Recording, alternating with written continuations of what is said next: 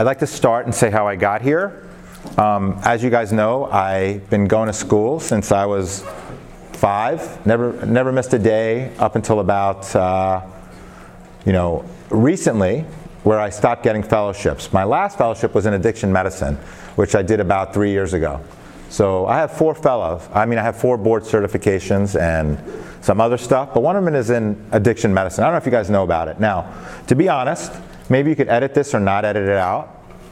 I don't particularly find treating patients with addiction super stimulating in the sense I do find it interesting, but I also think it's like it needs more research needs to be done on it, and I want to use that venue. Because why don't I find it that interesting? It's hard enough to treat somebody who, who is 100% honest with you.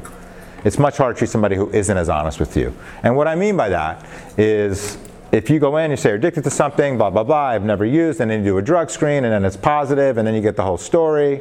You know, I ate a poppy seed bagel. Well, I'd say you have to eat 25 to be positive on your opiate screen. He goes, oh, funny you say that. I ate seven dozen, you know? Uh, and I go, well, it has to be done in one hour. He goes, yes, it was a contest. And that's the hard part. With that said, what I absolutely love is, you know, I like to drink, you like to drink, some people don't drink. Some people have used opiates before and they hate it. I'm one of the haters. Some people use it once and say, I would like to give up my all my fortune, all my money, my wife, my life, my kids, just so I could do this drug again. So there's something chemical there. For those of you who don't think it's a disease, I think let's I don't know how do you politically correct say that? I think you're wrong. okay, so, uh, sorry. I think you're you're, you're not approaching correctness. How's that? Or something. Um, the point I make is there is a reason why, you know, uh, sure, you could say willpower, blah, blah, blah. Maybe that has an impact in it, but the point of the matter is um, addiction is a disease. Now, I want to just make sure this works. Okay. So, do you think alcohol addiction is a disease? Yes. Yeah, no doubt, right? Do you guys probably have brothers and sisters that maybe you're addicts. It's hard for me to believe that there's anyone in this room who is not one or two degrees of separation from someone who's an addict. Okay, I'd be hard pressed for that. Okay, and the question always is like, what makes an addict an addict, or what is an addiction, right? And uh, it's kind of a, a million dollar question, but anyone take a stab at the definition? So we'll start with I like a drug or something so much, but it always has to have this component to it. Anyone know? Take a guess. Well, there's quote these terms functional alcoholic, right? And they say, look, you know, I'm, a, I'm an ER doc, and every day I have a couple shots when I get up in the morning and I do great, and blah, blah, blah. I'm not encouraging that. That's a terrible example. But the point is, technically, that guy might not have an addiction because it hasn't messed up his functionality. It has to mess up something in your life, okay? Whether it be that you're chronically late for work, whether it be that you, you know, lose your job, right, which you will lose, etc. So it has to lead to some faulting of that. Okay? There's addictions to everything now. Okay? I don't know, you know, um, you know, actors get caught, you know, they're married for 20 years, they get caught on the set having sex with 14 girls that are all underage, and immediately they go into rehab for sex addiction. You know, you know, is that real or not? That's a whole other question. But if you believe in that, it did alter their life. Now it's going to lead to them getting divorced and they gave up everything that they had, etc. So, I digress. By the end of this, I hope that you will learn something. And we're going to talk about alcohol, which I think is the granddaddy. We're going to talk a little bit about opiates, and hopefully we can have some novel approaches, okay? Yes? I just, I'm bringing this to everyone's attention. These are your new interns. These are not medical students. Oh, these are medical students? No, these are oh, sorry. Yeah, yeah, yeah. So you can pick on them. Oh, interesting. So I want to show you this table. So did everyone everyone knows about this table, this chart? I guess not a table, it's a chart kind of thing. So this is what they tell you in medical school. They say that I stopped drinking I stop using a drug, and then a couple hours later, I start, for alcohol, I start to get seizures. For all GABA A drugs, such as benzos, phenobarbital, you know, meprobamate, soma, uh, propofol if you're addicted to that. You start to get seizures, maybe. But you might have minor withdrawal, you might have moderate to severe withdrawal, and then later on you start to get delirium tremors where maybe you get shaky, maybe you get confused, you have altered mental status, etc. So first I want to give you some general principles that are absolutely true. How many people, I was on call last night for the Poison Center, okay, and I tell you guys this all the time, so we'll try to keep it to the front room. How many people died of an uh, opiate withdrawal last night? In Phoenix alone, 3 million people. Zero. Zero. Impossible. Now, I say impossible, then I say you should never say impossible in medicine. There is ways you can kill somebody when they get opiate withdrawal, and that's if you do it yourself. What I mean by that is a physician does it maybe and gives you tons and tons of Narcan, then they get some maybe some glottic issues and maybe they get pulmonary edema, etc. And, and why that happens, that's debatable. But the point is, if you just stop today with your opiates, it might take you a couple days, but you will not die with 100% certainty. Never ever in the history of medicine. Now, somebody's going to say to me, well, you know what? The guy had, you know, as we know with opiate withdrawal, you get, you know, piloerection, very, very hard to hide. You get rhinorrhea, which a lot of us has rhinorrhea, right, because of allergies, etc. We like to call it the opiate salute. We're constantly doing something like this. Okay, but piloerection is hard to hide, and um, as you know, you know a lot of the guys in the room manscape, and that's why they manscape because I think secretly they're all addicted to opiates. um, very, very hard to hold, uh, hide. So, um, on the opposite, they say this study needs to be redone, by the way, and I think it's an easy chart review. They say a quarter of people who have alcohol withdrawal die. Okay, I don't believe that. I think it's markedly, markedly less. Those, that's historic stuff. But if you ever want to do it, a relatively easy study, maybe at, at least two centers, maybe us and Good Sam or something like that, just kind of looking through everybody had alcohol withdrawal. They're a dime a dozen. The chances of death are much less. Now, why is that? I think because we're better at phys- being physicians, maybe. I'd like to think. Better recognition. Everyone gets asked that. Supposed to be asked about your social history when you hit the hospital and see if you're at risk for it. Okay? So, Going back to this table, hope, uh, chart, sorry. Hopefully you guys all memorized it at one time in your life, and I will tell you that it's wrong. Okay? It is not 100% wrong, but it's pretty damn close to 100% wrong. Okay? In fact, I'm going to tell you that what I learned after doing an addiction fellowship and studying for the board, etc., is that one, you could have people that come in right here, stop drinking, they've been drinking their whole life, and nothing happens. They stop drinking. Yeah, I feel like a drink, maybe, maybe not. I just went cold turkey. I am fine. Okay? What percent of people that makes up is debatable, right? Tough because you're asking surveys, blah, blah, blah. But it's probably about one in five. Okay? More commonly is somebody says, Look, I've been drinking for years and years and years, okay? And I really, really want to drink. And if you were able to check their heart rate, it might be fast. They were probably sweaty, etc. But they get through it and nothing else happens. Okay? Now, you guys are shaking your head. You're saying that, LoVecchio, you've lost your mind, right? And in fact, I have lost my mind, but I will tell you that the people that get in trouble usually come to the ED, right? If you're just home chilling out and nothing happens, you're not going to come to the ED and say, hey, I'm worried about withdrawal. So there's a percentage of people okay? We don't know exactly how much, but we think it's about 10 or 15% that have no signs or symptoms for about two days, and then boom, they go into hallucinations and DTs. And those people are awesome. And the reason why they're so awesome is they fool everybody. And the reason why they fool everybody is I got admitted to the hospital for some cellulitis, I'm in the hospital, blah, blah, blah. And then you say, oh, I was on call on, the, on Friday, I admitted this guy, he's still here. I thought he'd be home with a, a PICC line and Vanco. I was like, no, he got all crazy and delirious and went to the ICU and he got a CT, an LP, an MRI, blah, blah, blah. And then somebody finally took a good history and found out that he was a raging alcoholic and fell into this category. Okay? So I can't predict who has it by talking to you, who's going to be in that subgroup. I can tell you that if you talk to the guy and say, Have you ever had DTs? He says yes. Okay, almost with certainty he's going to have DTs again. Almost with certainty. The only reason he's probably not going is he's lying to you, if they're lying to you, okay? But almost with certainty. Now, there's this really cool thing called a kindling effect. And I got DTs after I stopped drinking. I got DTs after I stopped drinking, and it kicked in at 48 hours. The next time it's going to be a little bit sooner. And when I get alcohol withdrawal, the next time it's going to be a little bit sooner. TK, we're going to go to a 915. Is that okay? Okay.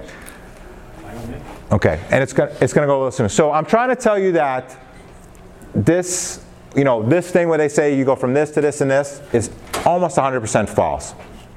The other thing I'll tell you is that there's a certain subgroup of the population that will come in, have acute signs and symptoms of withdrawal, and never go on to seizures, etc. So, what's the treatment for these acutely in the emergency department? What's the treatment for these guys acutely in the emergency department? Not a trick question. There's chairs in the closet there. There's chairs in the closet if you guys want to sit down.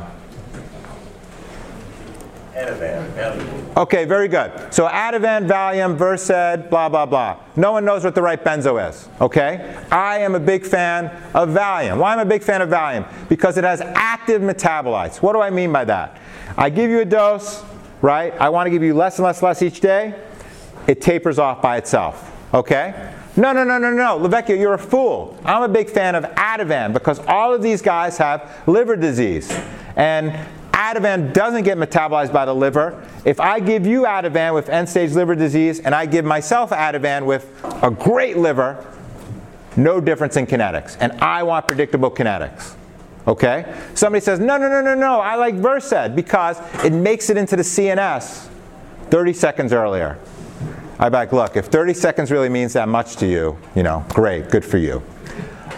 Back in the day, we used to give Librium a lot, which I think is still really good. Now, I'll push it even further. The one thing I learned from this course, or this, you know, sort of thing, all right. I think we need more noise in the back. Is there any way? Do you guys have like cymbals or anything? No? Sorry. Sorry. Anyone has that? That's good. Oh, you got a bat. Bang the bat for a little while.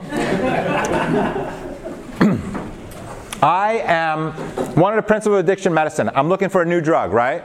Why do I keep pushing the envelope looking for a new drug? Well, which, if I was addicted to an, a, a benzo, which one would I be addicted to? I don't know. You could be addicted to any of them, but the one that gives you the quickest onset in the brain, okay, is the one most likely. So if there's somehow you could put the patient on a drug that kicks in a little bit later and you don't get that big spark. Now, let me tell you this. I got this perfectly fine drug, for example, just for a second, oxycodone. Why do addicts then crush it, they snort it, they stick it under their tongue, they shoot it up? Why do they do that? Because they want the quick onset. And though I'm jumping around here a little bit, the king of all of this is heroin. Okay? You, st- you start an IV on yourself, or you start, if you have a tourniquet on, not a super tight tourniquet, but the time you finish pushing that in, you have a good CNS level, okay? Seconds, okay? One or two circulations through your body, you have a high heroin level in your brain. And that's why people love heroin. Heroin's one of the granddaddies of uh, in addiction medicine. So, what did I learn? I see you and you're I, I really, really trust you. I love you. You're my favorite uncle. You say, LoVecchio, I am, I need some for my alcohol withdrawal and I say, You're in the hospital, I'm going to give you benzos, benzos, benzos. And the reason why I went into tox is you never have to worry about the dose, right? Somebody says to me, I gave him 10 milligrams, they're still agitated. I say, Great, double it. I gave him 20, they're still agitated. Great, double it. And then eventually, when you intubate them or something like that, you can give them a drug like propofol, which is a very potent GABA A drug. Okay? But the other thing we like to use is phenobarbital. So, a good take home message is 130 milligrams of phenobarbital IV is equal to 10 milligrams of Ativan, uh, 10 milligrams of Valium is equal to 2 milligrams of Ativan. Okay, so good things to remember. Different with the PO doses. The point why we like phenobarb is that it lasts so long. So I don't want, if somebody has a little bit of mild withdrawal, they're a trauma patient, you want to take the edge off, maybe not the best choice because it might last too long and then you want to discharge them, not a great choice. However, I have a guy and I really, really trust him. And he says, Look, I'm going to be compliant, I'm going to do whatever you want, etc. but you know I got an addictive personality. A good drug to send them home on might be phenobarbital. Why? I take phenobarbital, it doesn't kick in for like an hour, maybe two hours, probably best at four hours. You don't get a steady state for about 12 hours or so. It's not as addictive as the other GABA A drugs. Now, am I telling you guys to put them all on phenobarb? Absolutely not. Am I telling you in the outpatient setting, that's what I do at outpatient consults? Absolutely. Okay? Because less likely to abuse. Now, why do your addicts, why do your, um, I shouldn't call them, uh, why do your drug users ask for oxycodone? Okay, why is oxycodone so important? What onset, and they, it's like one of the ones that, one of the opiates that gives you the most high feeling. Okay, but then why don't I just take fentanyl and double down? Or why don't I just take morphine and double down? And, the, and it's very good that you say that, and I appreciate that. The, one of the main reasons, when they come in and tell you that I am allergic to Tylenol, just give me the pure oxycodone, I say very, very unlikely. Okay? You know, there's molecules that are very, very hyperallergic, and acetaminophen is not one. They say I have liver disease, don't give it to me. I say, well, you know, in randomized trials, they gave it to patients with end-stage liver disease. They gave them three grams a day for 10 days straight, and they had no change in their liver enzymes. And I noticed that your liver enzymes, which I happen to check in triage, are normal. Not that you need to do that. Don't say LoVecchio said before I give Tylenol I got to check liver enzymes. But the point is that it won't change it for short term, especially if you adhere to the new guidelines which say no more than three grams of acetaminophen a day. I think they are being less honest with you. Not all of them, but some of them are frankly lying. Oxycodone is the only opiate out there that you can crush and inject. Okay? I have Tylenol with codeine at home. Okay, I crushed it and injected it. And you know what? I did it one time because my arm felt like it was going to slough off. My vein was going to slough off. I got a clot in my vein. It looked disgusting. I looked like I had rhabdomyolysis and it was just located in my arm. And almost every opiate does that, with the exception of oxycodone. For some of the old timers in the room, like myself, there was a drug back in the day that you could also inject. So you're supposed to, you know, under sterile technique, you prep it in your house, you know, you crush it up, you add a little normal saline. In reality, what most of these guys do is they crush it, they add a little spit, they heat it up, they dissolve it, okay? And the really cool thing about spit is we've seen all sorts of, you know, osteomyelitis, etc., from people injecting stuff with spit. Eikenella, you know, uh, sort of uh, weird, weird sort of things. But the other drug of historic value is Percodan, okay? Also propoxyphene. And propoxyphene used to be with acetaminophen or it used to be with aspirin. Has anyone ever heard of that? Really, really cool opiate. Yep, Dr. Selkson, thank you. Um, really, really cool opiate. You know, obviously we don't give it anymore for a number of reasons. One is that it causes prolonged QRS, and it's one of the few opiates that can cause seizures. Okay? So, so far we've learned that opiates, withdrawal, you never die. Alcohol withdrawal, if you believe the historic crap, 25% die. And we need to redo that study. Okay? Okay, you could just even go, you could even do a retrospective chart review at Community Bridges, and you'd find that the number is much, much less. We also know that even though I've been doing tox, say since 95, if you are addicted to a benzo and you stop cold turkey, and you are addicted to alcohol, and you're addicted to propofol, and, and you're addicted to etomidate, clinically I cannot tell the difference. You all have hyperautonomic issues. Your blood pressure is high, you're sweating, you're tachycardic, you're agitated. You might eventually become confused. You might eventually have a seizure. You might die. The other thing I'll tell you is you're addicted to alcohol. I could start uh, pounding you with phenobarb. Okay, you're addicted to phenobarb. I could start pounding you with alcohol, and I can treat it. So why don't we ever use? Why do we just stick with benzos?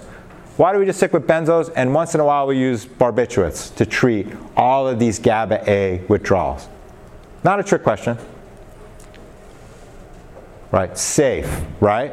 No one ever dies from an isolated benzo overdose. Okay? When I say no one, I have to say that, sure, if you took lots and lots of benzos and a little bit of heroin, a little bit of meth, and you know, some alcohol, sure, you could die. That's mixing, that's different especially if you hit your opiate receptors and your GABA A receptors. Okay? But an oral benzodiazepine overdose, I want to say never, so I'm going to come close to saying never. as far as I know, in the literature, from what I've seen, there's never been a report of an oral benzodiazepine overdose causing a problem. So, dying, I mean. So, what I'm telling you is this. If you have a patient in front of you and they're mild withdrawal, and you got a choice between IV or PO, I would err on the PO if they could take PO. Okay, if you have time. Obviously, if they're really, really agitated, you don't know if they're going to absorb well, you might just give it to them, you know, IV. Okay, but I digress. Now, I know for time's sake, I wanted to tell you that I, this is for Holly. And Holly bought me one of these a long time ago. And Holly's heard me say this joke many, many times. So I know I told you some things from alcohol with the kinetics and stuff like that that are different. And I know for time's sake, I'm going to tell you, you know, I learned something new, right? And hopefully you did too. And one of the things I really thought I had a good grasp on is taking a crap. right? I say, you know what, I'm the best taking a crap. I got this journal I read in there, this, and now I bring my phone, and blah, blah, blah. But there was a great, great study, and um, it was really kind of cool. They gave these guys, 28 volunteers or so, they gave them radio labeled sort of pellets so they can count it and see you know, how well they crapped and they had them do the unnatural squatting, i.e., sit on a toilet seat, or the natural squatting. See that guy kind of doing a natural squatting? And what's really cool is they found out, well, what makes sense to you probably is the puborectalis muscle kind of chokes your rectum, okay, when you're doing the unnatural squatting, i.e., it's not a straight line down. And it turns out that if you're doing the natural squatting, you see it kind of goes straight down, okay? And prove it they actually did a rectal ejection fraction. Okay? and they showed that your transit time was better, that, you, that more of your stool got pushed out, quicker, better, more efficiently. Okay? So I tried this at home for a little while. My cleaning lady, my kids all got upset with me because very, very messy. But it's just something to consider. So I wanted to do the bare minimum for opiates, and maybe we could channel the rest of this talk someplace else. I have methadone up there, and I would say that, you know, I'm certified to give methadone, I'm certified to give Suboxone. Have anyone ever seen somebody with get Suboxone? Suboxone is buprenorphine and, and Narcan kind of together, or naloxone together. And the really, really cool thing about that is that if I give you a pill to go home with and you crush it up and you shoot it up, you won't get high from it. But I'll even tell you this it's magical, okay? You come in and you are addicted to pills. You're addicted to pills, you're addicted to heroin. I say, do me a favor. It is 9 o'clock right now. Tomorrow, come to my office, outpatient. Come to my office, and what I want you to do is not take your drugs for a day. Does that sound good? And in fact, you know, I'll do a drug screen on you or something like that, and granted, you know, it's not 100%. I give you two milligrams of Suboxone you're like, mm, feel a little bit better. I give you another two. Usually you got to start with four. Finally, I give you up to two increments, and I give you six and you eight. And each time I do that, I do kind of a withdrawal scale, okay?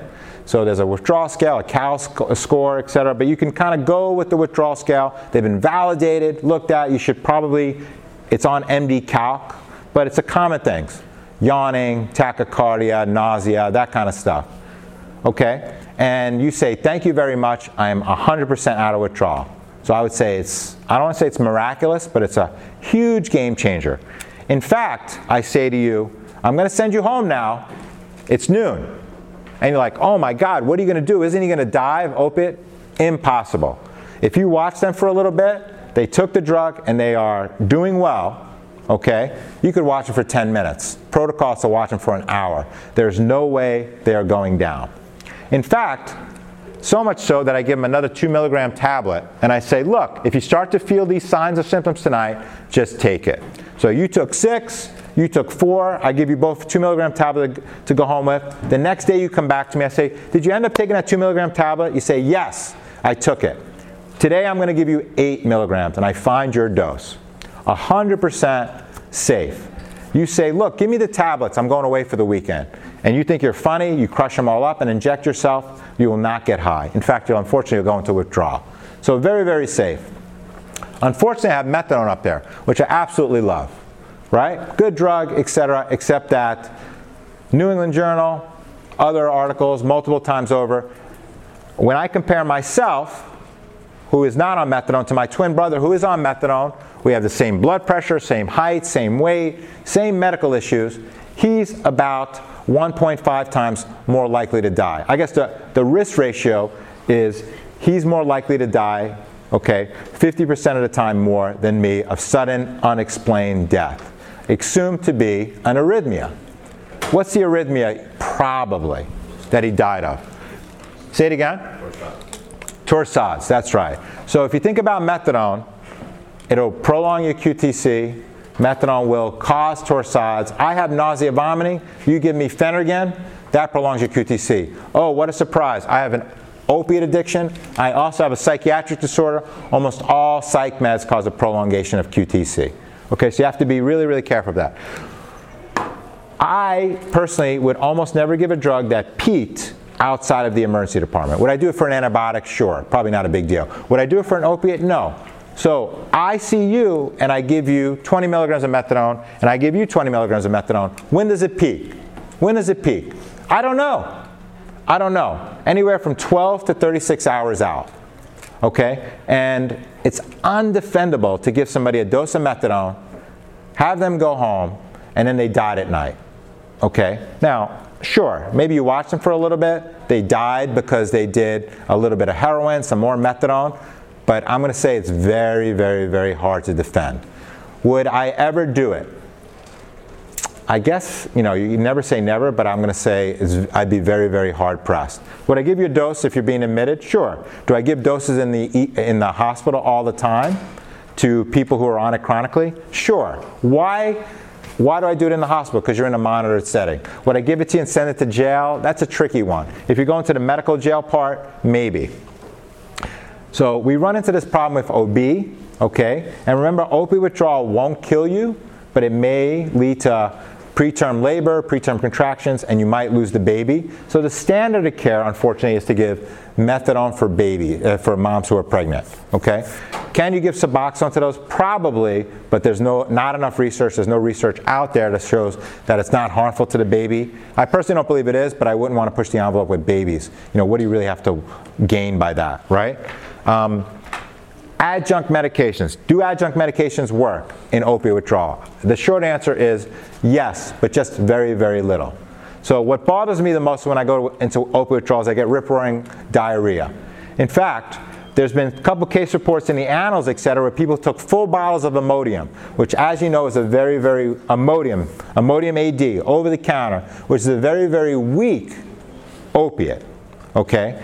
And they've taken it to kind of help with their withdrawal. They've taken full bottles. Unfortunately, it also can cause torsades. Now, don't say the next time you take Imodium when you have Montezuma's revenge when you're down in Cancun, just be like, LoVecchio told me not to take this, and you ruin your vacation by being on the bowl the whole time. No, these guys took like full bottles, like Costco sized bottles, you know, 50 tablets in one day, and then developed torsades and death, etc. Super, super high levels, you know, 100 fold what you'd get at a therapeutic. So, you know, as they say, you know, everything in life is a poison, it just depends upon the dose. So, would I give them Imodium? Yes. Could you give them Lomotil, which is a little bit stronger anti-diarrhea? Yes. Okay. Would I try Imodium first? Yes. Okay. Would I give him something for nausea? Yes. What would I give? Probably Zofran is safe. You know, just be careful, QTC prolongation, especially if they're on methadone. But what about drugs like clonidine? And in randomized controlled trials, clonidine, you you were able to ask how, you were in rehab and you were, you were getting methadone. Okay? In randomized controlled trials, clonidine corrected most people's vitals more than the placebo arm. In randomized controlled trials, clonidine led to a decreasing amount of methadone that you needed. Okay? Now, how much? LoVecchio. It was statistically significant. No, really, how much? It took the average person from like 64 milligrams to like 59. So not a huge number. Okay? Does it take the edge off? Maybe. Do I do it? Sure. Okay? Finally, we talked a little bit about is it a disease or not? And I think many things tell us it's a disease. Okay, so I, both my parents say are opiate addicts. Okay, there's very little doubt that you are probably going to be an opiate addict. There's very, very little doubt that you, if they were both alcoholics, that you have uh, that you will be an alcoholic. Okay? So we don't have that here, but and for time's sake we won't go over it. But in the alcohol, they've actually identified an allele for that, and they've identified. And there'll be a time, you know, and I think you can actually get that. What's it called? Like 52 in me or 53 in you or something. That'll actually tell you if you're um, if you have that allele. Okay. Now the really slick thing with that is if you have that allele and you are an, and you are an opiate uh, and you're an alcoholic, you, they will respond to naloxone. So I don't know if you guys saw what Doug Ducey wants to do. They, uh, he did this long-acting uh, naloxone. He said for opiate users, they're going to try to get it free for people, et cetera. It's a once-a-month injection. Okay, once a month injection. So it's essentially naloxone taken once a month. Okay. I don't know why, of all the things you can do for opiate users, that they would pick that as one of their you know, huge incentives. It's very, very expensive. It's a couple grand, okay? But you could argue that if you had a very compliant patient, you could give them a shot once a week, or you could have them take a pill once a day. And believe it or not, it helps for alcohol, okay? And there's a subgroup that responds six times better if they have this allele. Okay? So one day we'll look at that. So if I was king for a day and I had a detox clinic, I would look for this allele and I would say, you need to be on naloxone at least for a couple months. Okay? And if I had all the money in the world, I'd probably give the once a month inject- injection, right? That's awesome. You guarantee compliance. Okay? Um, what am I trying to say? The fact that it's got genetic transmission, the fact that, you know, I mean, really suggests that it's quote, a disease, both of them. And hopefully it'll change your attitude towards it. Narcan, okay, I'm sorry, I know, all right. So um, nowadays, I think the standard should be, personally, I think the standard should be that if you come in for an opiate related issue, you had an overdose, you got Narcan, you woke up, now I'm going to send you home, you should probably go home with Narcan. There are resources we can go to. Um, Dr. Shea has worked, has been instrumental in the universe of helping this. Um, you can get Narcan for free. There's a couple of resources. I, will share my discharge instructions with you. Um, I think I have to stop for TK's sake, okay? And um, it's only slide three. I had 100 slides, so. Um, Carter, come up while I do this. Okay, I want to give one more thing that's in the news really quick. Oh, yeah, go ahead. I'm sorry. Um, so in your a thing that we don't see too infrequently is uh, keep this on for one second. Yep. On uh, methadone at home or addicted to heroin who come in as jail patients. Right. And they're coming in for withdrawals, and we kind of I feel like we go back and forth with OB like you gonna manage this, we gonna manage this, who's gonna give methadone, how are we doing this, like what's your go-to, like how do you do that? All right. So let's say that uh, I was in a box, which you're not in, but I was in a box, no one else can help me. I would say, look. I feel very uncomfortable giving you methadone. Here it is. I'm going to give you oxycodones. I'm going to give you a quasi-equivalent dose. Take these every three to four hours, preferably supervised. You could say hydrocodone's fine. Just do that. Okay? You, you just keep them out of withdrawal because God forbid they have contractions and they lose the baby. Okay? Because Lord knows it has nothing to do with the fact that they've been doing heroin for three weeks and getting punched in the belly in jail. It has to do with me missing that one dose of methadone. Um, if there was some sort of monitored bed in the hospital there, I'd probably give them uh, a low dose, a lower dose than they said. Or in New York State, which we don't have here, you can kind of confirm it through a central registry, like if they got the dose or not. Very, very hard to do here. So I know I'm not answering your question totally, but I think you should call OB. They have an arrangement that they will always do it. Yeah, you know, we always say in talks, 20 will keep you out of withdrawal. You might want more, but it'll keep your vital signs kind of stable and kosher, etc. Yes? There's been some talk in the uh, emergency medicine world about treating patients with pain, acute pain with morphine instead of oxycodone because it's less euphoric. Do you have any thoughts? Yeah, have you heard that a lot? Okay. It's, um, it's, it, I don't know. I, I, I know they say it on EM Rap, and I got to pay attention to EM Rap all the time, and they said it. It didn't seem like it's super factual. I think, um, like for me, I would think that fentanyl would be the most addictive because you get a quick high level pretty early on. And I also think that giving somebody PO morphine because it kicks in a little bit later would be less euphoric. So it makes sense the basic principles of toxicology and addiction. In other words, if you could give a drug that kicks in really, really late, it would make sense. I don't, they, as far as I know, there wasn't a study that they quoted though with it. It's just kind of an opinion. So adding to the opinion, adding to this bias or belief, I would say, yeah, seems to make sense that that might not be unreasonable, okay? Um, because it kicks in later, you're less likely to be addictive. Like you could send somebody home with acute pain with heroin, right? You could say, hey, take IV heroin. And in fact, you know, Bayer released aspirin and heroin, you know, give or take a year apart or something. And they said these are both blockbuster drugs, you know, and heroin was used then for acute pain, et cetera. And they're much more likely to be addicted to heroin than they would be morphine because of that quick onset into the brain. So it makes sense, but I'm always about like, you know, whether you believe in God or not, I believe in RCTs, randomized controlled trial. That's the holy grail for me. So I want to give you something really, really quick.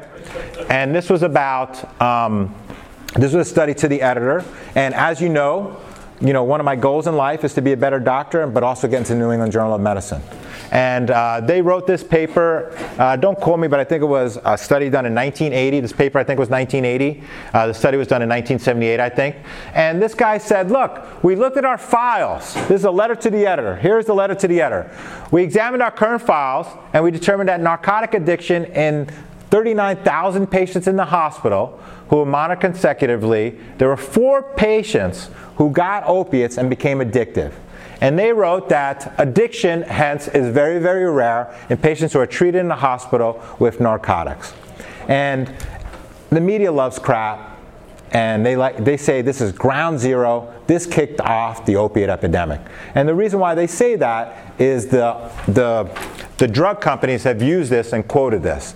They say the chances of you giving an opiate to somebody and them becoming addicted, you know, do the math, 4 divided by 40,000, you know, is a minuscule amount, less than a percent of a percent. Obviously, this is not a study. What are the methods? Who looked at the charts? A monkey? A human? A robot? I guess they didn't have robots back then. Obviously, what did they define as addiction? I don't know. You know, what were they using then? Percodan? We could, you know, I mean, it's just like ridiculous. And this poor, you know, researcher, you know, now is making the rounds. I don't know if you heard it was on NPR recently saying, hey, look, you know, and I think the co-author was a woman. They're like really heartbroken about this. So kind of a silly sort of thing that is well, well, well quoted. You can get the CEO of the makers of oxycodone quoting this fact that if you take an opiate, the chances of you becoming addicted are, you know, one, uh, less than, you know, one in a hundred thousand or something ridiculous. Okay? Because they did the odds ratios, the statistics on something like this.